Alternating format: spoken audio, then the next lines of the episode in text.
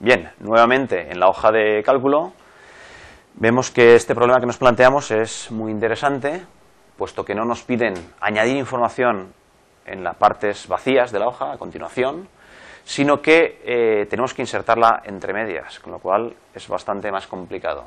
Bien, nos dice que al final de cada trimestre, enero, febrero, marzo sería el primer trimestre, tenemos que insertar justo a continuación una fila en la cual estén los datos, los resúmenes, el resumen trimestral, los totales trimestrales. Bien, para ello tenemos que irnos a la siguiente fila, fila abril, seleccionamos, insertar fila. Y aquí es donde vamos a introducir estos datos. Lo mismo haremos tras el segundo trimestre, que acaba en junio. Hacemos aquí, insertar fila, y después de septiembre, insertar fila. Aquí hemos dicho, el rótulo es trim subrayado 1. Bien, muy parecido será este de aquí, que es trim,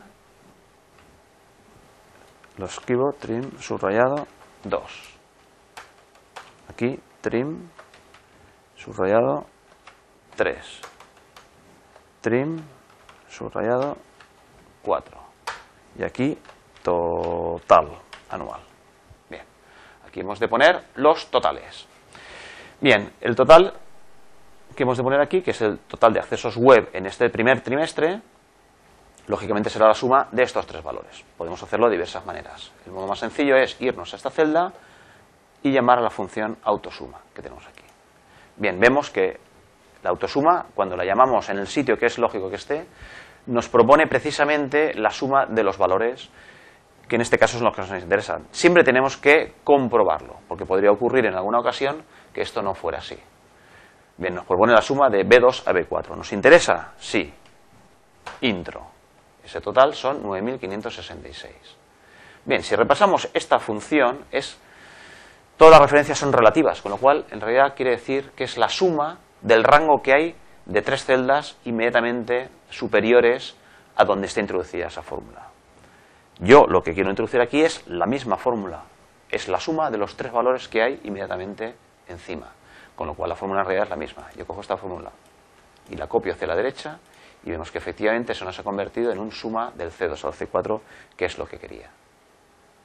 Además, es la misma fórmula que yo necesito aquí, que necesito aquí. ¿De acuerdo? Con lo cual podríamos, por ejemplo, coger este rango de dos fórmulas, edición, de edición copiar, me voy al comienzo del rango donde la quiero copiar, edición, pegar. Como siempre, tendré que comprobar que efectivamente es lo que yo quería. Efectivamente vemos que aquí se ha copiado correctamente y aquí se ha copiado correctamente.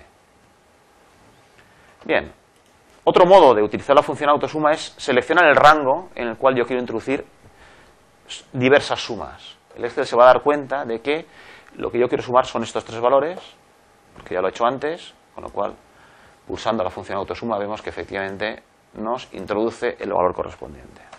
Bien, lo mismo nos valdría para este último rango. Bien, finalmente, tenemos que introducir aquí un total. ¿vale? Este total, lógicamente, no es el total, no es la suma de todos estos valores que hay aquí arriba, puesto que aquí todos los valores están en realidad dos veces.